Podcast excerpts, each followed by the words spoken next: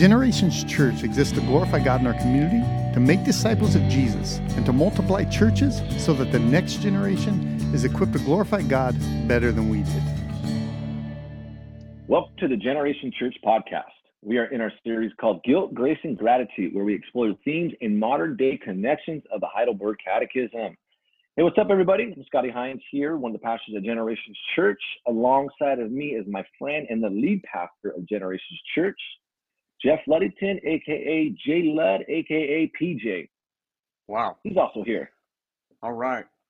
That's AKA though. So if you gun crazies are going out there and all you heard was AK, just ignore that. All right. So no, uh, yeah. hey man, good morning. What's up, brother? You got your AR-14? Just uh, kidding. Well, you know, not that I can admit to on tape, right? So. Oh, that's right. Um, no, you you don't. Of course yeah. not. You American I have a I have a history that does not permit me to do so. So let's just say that. All right. Well, and that probably is a good place for us to start the section that we call gratitude. So, as uh, Pastor Scott said, we're in a podcast series called Guilt, Grace, and Gratitude. We are working through modern day pieces of the Heidelberg Catechism. If you're just tuning in today and you've never heard of the Heidelberg Catechism. It is a 450 year old way of training Christians, uh, often done from a father to a son, or maybe from you know a, a discipler or a pastor or a leader to someone growing in their faith. And so yes.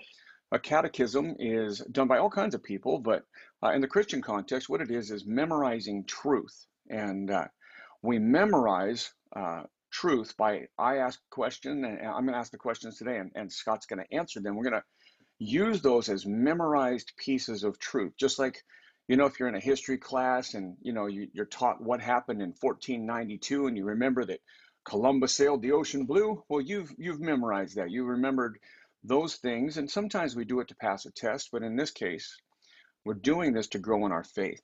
And so uh, pastor scott and i are going to do this. I'm going to ask the questions. He's going to answer them and then we're going to kind of pull them apart and wrestle with them. And so this is episode 32. If you're a fan of the Heidelberg Catechism or you go look it up, this would be called Lord's Day 32. And that's how it was written in the Catechism. But for us as a podcast, it's just episode 32. We're coming out of a two week, two part episode 31A and B. Uh, we felt like on one day we wanted to dig in a little deeper, so we spread it out over two weeks. Um, but today we're into the back half. Pastor Scott, we are moving into gratitude. What was yeah. what was uh, I, I don't want to waste too much time and, and not, you know, do this, but I, I just felt like I should ask you, what were like the the guilt and grace sections? Uh, what stood out for you? I know I didn't we didn't plan on this, so just off top of your head, what what stood out in guilt and grace? Well, that's a good question, man. Um, I kind of have to give that a little more thought. I would say in the grace portion, I was really blessed by the last couple weeks. Um, and because communion and baptism, I really like to put skin on those topics. Um, cool. I really like to to spend time on them because they have a lot of spiritual implications. You know, they, they, they have a lot of meaning. That and I know it's one of the most recent ones we did, but I had a lot of fun. I was kind of glad we did the two part um, um, because there's just a lot in there, and it's it's one of those theologies that just keep growing as you grow in your faith. The the meaning gets deeper yeah. and deeper. So it was fun. I would say in the beginning stages, um, guilt. You know, I can't remember a particular Lord's Day that stood out, but I do know um, that first portion of understanding. You know, our position before God is great. Yeah. Um, I would That's say, what... I guess the the the first well, the first one was my hope in life and death. right. My, my one comfort. Yeah. Yeah. That's so, actually, you know, to start off a, cat, uh, a catechism, though, that is a legit, like, that's a foundational piece. What is my yeah. one hope in life and death that I am not my own, but I belong to Christ, both body and spirit? You know, uh, I'm saying it wrong, blurting it out. that's good, man. No, let's see. That's fire right there. So if you're listening, yeah. that's Pastor Scott giving you the first answer. You know, what is my only hope? What is your only hope in life and death? What is your only comfort in life and death? Is actually how it says it. Yeah. And he's repeating the answer. And so that that's important to catechizing or to a catechism way of learning is we remember we memorize things. Now it's we memorize a catechism but we do so because it gives us god's truth through scripture right? We're memorizing truths of scripture. So many of these things are actually quotes from passages. In fact today yeah. uh, one of the answers is almost a direct quote from First corinthians 6 so it's uh, it's memorizing truth, memorizing scripture. Right. Um, for me, what stands out in guilt, uh, it always reminds me how bad I need salvation. Right, my guilt. When I diminish my guilt, when I make it little, and and, and I misunderstand it when I make it little, but when I do Yeah. so, my salvation becomes little. What Mm. Jesus has accomplished for me becomes little, right?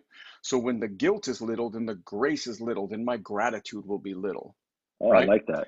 That's great. my guilt is great, you know, then grace is much bigger and my gratitude will be much stronger. And so that that kind of gives us some background to Yeah. today, right? Our need for a savior, our big the big job that Jesus accomplished on our behalf, Yeah. how he was our perfect substitute, our mediator, all those things we talked about, how the sacraments apply to us. And now, now we get to pick up right there.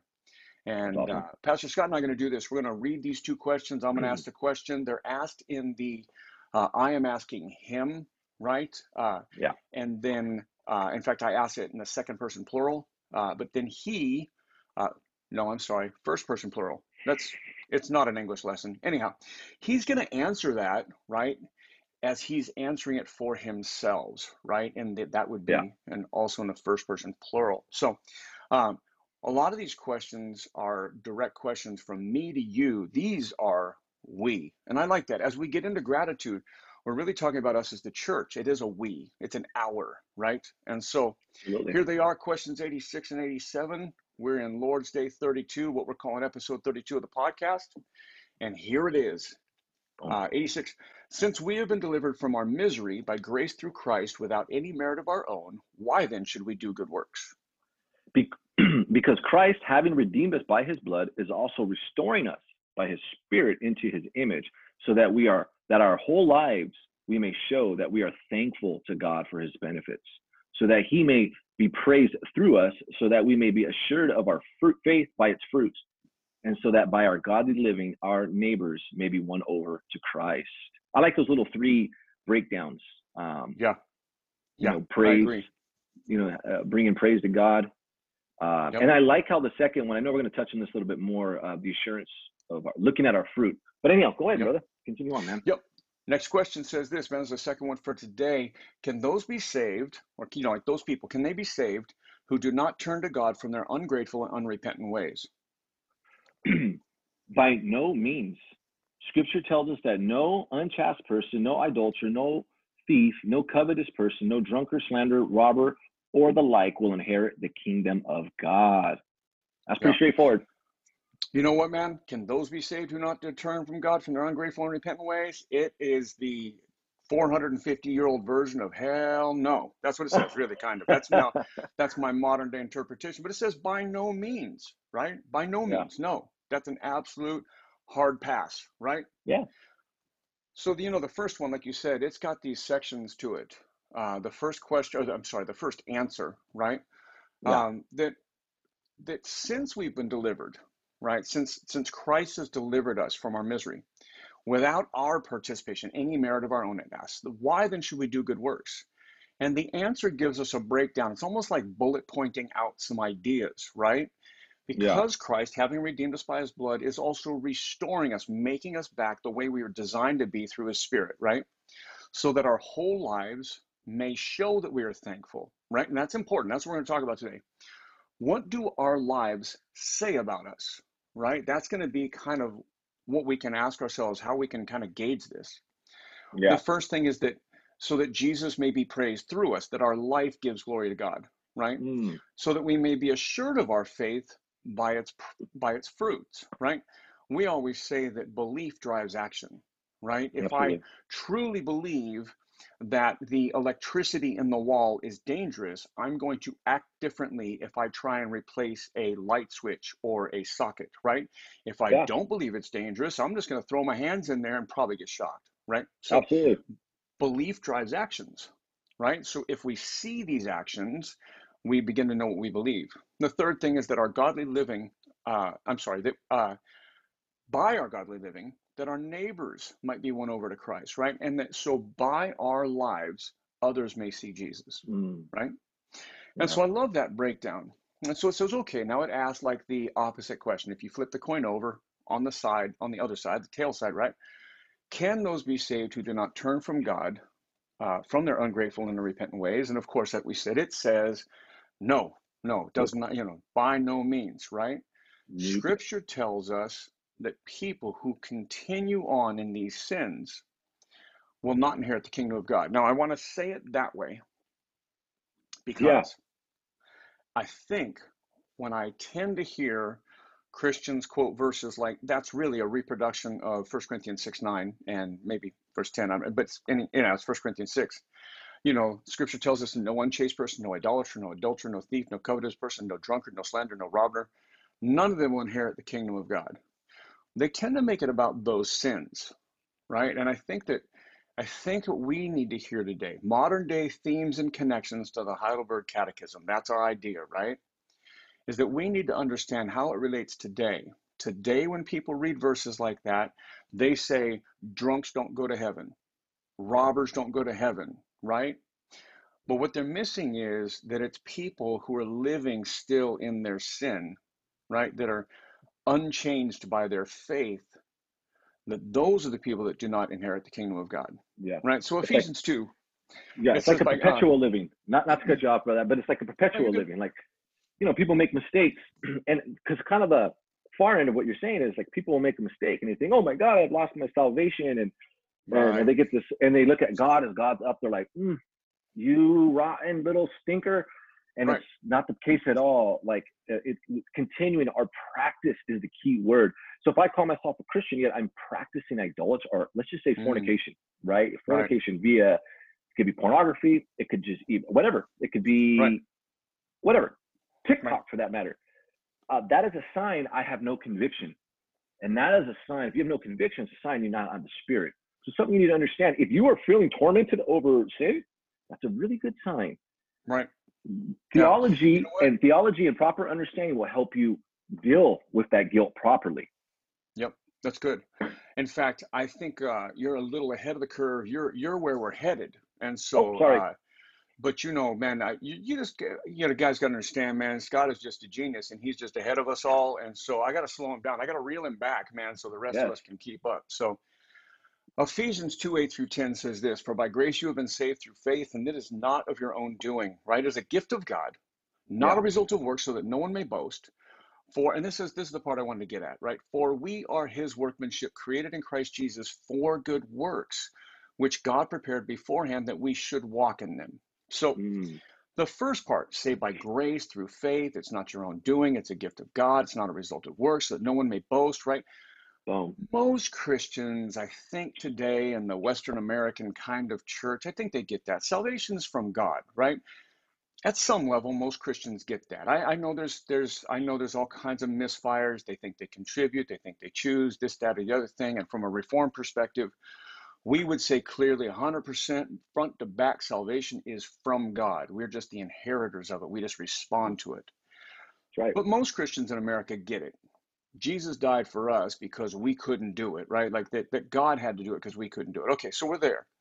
But the second part of this, when we get into verse 10, that not only is salvation from God, but salvation is for God. I don't mean God needs salvation, but God rescues, redeems, saves us for his glory, right?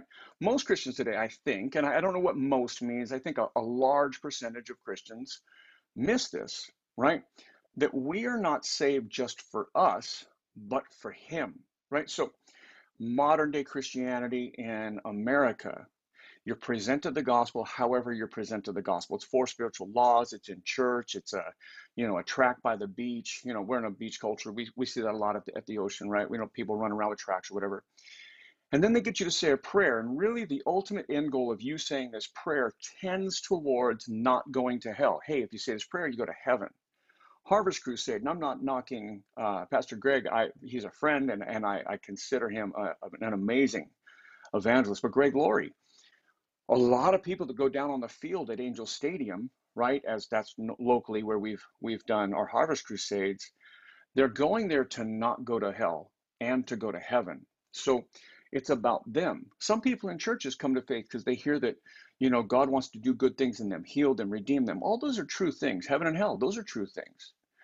But it's not for us. We tend to start there. I started there. When I came to faith, my prayer was very simple. Hey, God, you always said you could change me. If you will change me, I will follow you. So it was all about me. It was all selfish. But as I've matured in my faith, what I realized is where I started was incomplete and wrong. Salvation is not just from God, it's for God. That the natural outpouring of salvation, meaning Christ in us, is a changed life resulting in works that will line up with it, not works that earn God's love or earn our salvation, but works that look like us being transformed by God. Absolutely. Now, you're doing work in, in Galatians. I know you've got a YouTube channel. In fact, man, I just want to champion this. Scott, you can tell them your your YouTube channel. And man, this guy is my friend, Pastor Scott. You know, I mean, we're not just we don't just serve a church together, but he's my good friend. Now, people are coming to faith through his ministry on YouTube. And uh, man, tell us your YouTube channel and give us a little bit. I know Galatians 5 applies to all this. Yeah, no. Um, so my YouTube channel is just Scotty Hines. It uh, you'll see it. I have a little bear and me in the image. Um, and I started. You're, wait, wait, to, You're not what? bear. You you have a bear. Yeah, yeah. You're wearing clothes. You right? Is the bear dressed? Okay, never mind. Sorry. All right. kind of the theme is bear with me. Uh, kind of some of my topics sometimes. Well, that's another thing. My YouTube channel, as I'm teaching through the book of Galatians, I'm keeping a short, consistent theme of what Paul's saying. I feel like a lot of times, and this is good. For instance, if Pastor Jeff asked me to teach Galatians on um, on his on his pulpit behind his pulpit, I would uh, spend a lot of time in chapter one, verses one through ten. However, in my what I'm trying to do is give a snapshot summary what the what Paul is getting his what point he's driving, and then um, and I want to expand it as we're going, but it's good. It just keeps a constant theme of the Bible, uh, what's going on in Galatians, why he wrote it, and who's he trying to encourage. So they're usually uh, anywhere from five to seven minutes long. They're not intended to be very uh, deep theological. It just help you think and start to see the book as a whole and start to understand what God is doing to the, the region of Galatia. I would really like to add segments where you and I do interviews because there's a couple of parts where um, you know, I like I just like your input on the church and uh, Judaizers of the time. But yeah, man, thanks for plugging that. That's pretty cool. Yeah. So tell me, man, Galatians five, it fits here. To, you know, oh, absolutely. What would you? How would you? Yeah, you know what I'm talking. You know what I'm asking, man. Hit me with Galatians five and how that applies to our our our episode today. Man, it's obvious. So you come to faith, and now you have been called to repent of your ways. You need you need a bullet point of what are you repenting from because Good. we have to understand your Bible. You have to understand, and scripturally, you're taught that your heart is desperately wicked and it's deceitful above all things. And that necessarily doesn't mm. change when you come to faith. Your eyes are open, but you still have to wrestle with sin. And so, what we see mm. here in Galatians, um, and that's what grows us. We have to wrestle. Um, but mm-hmm. Galatians chapter five, we see a great bullet point of what our flesh looks like and what our spirit looks like. And the one thing I want everyone to read, and I want you to notice that it is fruit singular, meaning these are all derivative from the same thing. One is derivative from sin, and the other is from the spirit. And so it's really important. I, I, think it's just a good way of looking. And you know, Haggai, what does it say in Haggai? It's uh, chapter one seven. He says, "Consider your ways." You are as a Christian, you're reading Galatians 5, 19 to 24. It's a great way to consider your ways. Lord, am I struggling? Well, let's look at my flesh. Are you dealing with sexual immorality, impurity, uh, sensuality, idolatry, sorcery, you know, anger, strife, jealousy, fits of anger, uh, you know, division, uh, dissensions, divisions, etc. You can look at that list like, man, I'm kind of, I'm a very divisive person right now, and uh, you can work on that, and that's what God is telling you. And then He says, but the fruit of the Spirit is, and He gives an array. And I'm like, ah, man, I need to grow, Lord, in my self-control. Maybe I need to fast. You know, I need to mm-hmm. grow my gentleness. I'm harsh. So I really look at it as something that we can really observe and as James would say, as you look in a mirror, it reflects you who you are. We could look at that, consider our ways, man, and really, really start to peel off the sin in our lives. You know, I want just going to hit something that that uh, Pastor Scott said here, and uh, Galatians five twenty two says, "But the fruit of the Spirit," right? Mm-hmm. And the word fruit right there in verse twenty two, uh, it is it is a singular, as Pastor Scott said. It's karpos, right? It, it's the it's the Greek word for fruit is singular. Now, when we say fruit in English, if I have a basket of fruit, how many pieces of fruit do I have in there? I don't know, but it's more than one, right? If I have a basket yes. of fruit. But if I eat fruit uh, for lunch, maybe I had an apple. I don't know. It's singular, it's plural, it's the same word. Um, it, it can be singular or plural, but I, I like what you said. The fruit right, of the Spirit. And then it gives a list. It's not fruits, right? And karpos does have a plural, and it's not that. This is a singular, right? This is the manifestation or the outpouring or the transformation of the gospel in us through the power of the Holy Spirit, right? Yeah. And the power of sinfulness in our heart, it may look a hundred different ways, but it is the fruit singular of a just a cursed, broken, sinful, flawed heart, right? And comes out a lot of different ways, but the fruit is evident. Which way we are living is evident. And so that's incredibly important. Um, yeah. That the works of the flesh are evident in verse 19. Well, so are the works of the Spirit.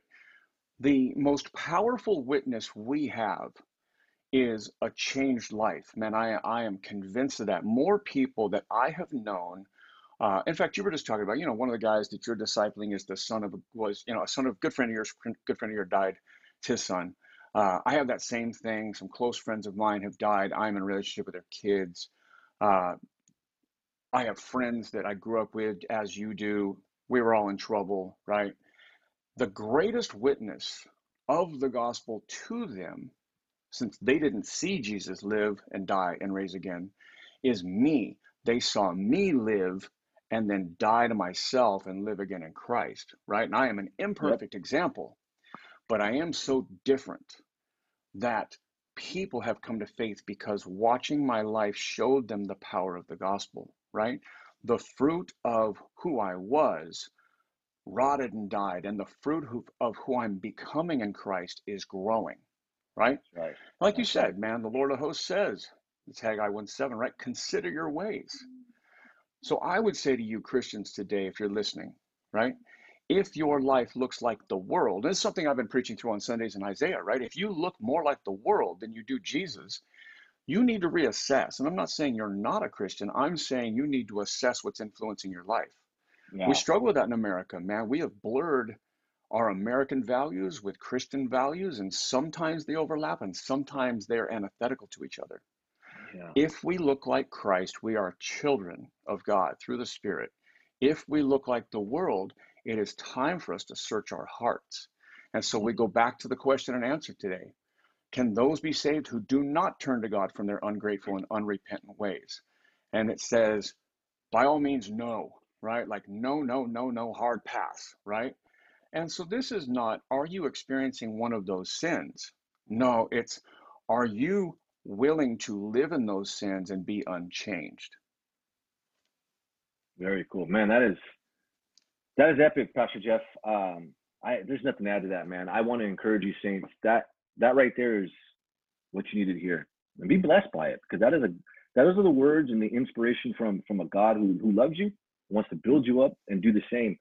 Uh, you may not have a gang banging, drug dealing um, testimony, but that doesn't mean anything. Your testimony is yours. You have to remember you are His workmanship, and you have good works to walk into.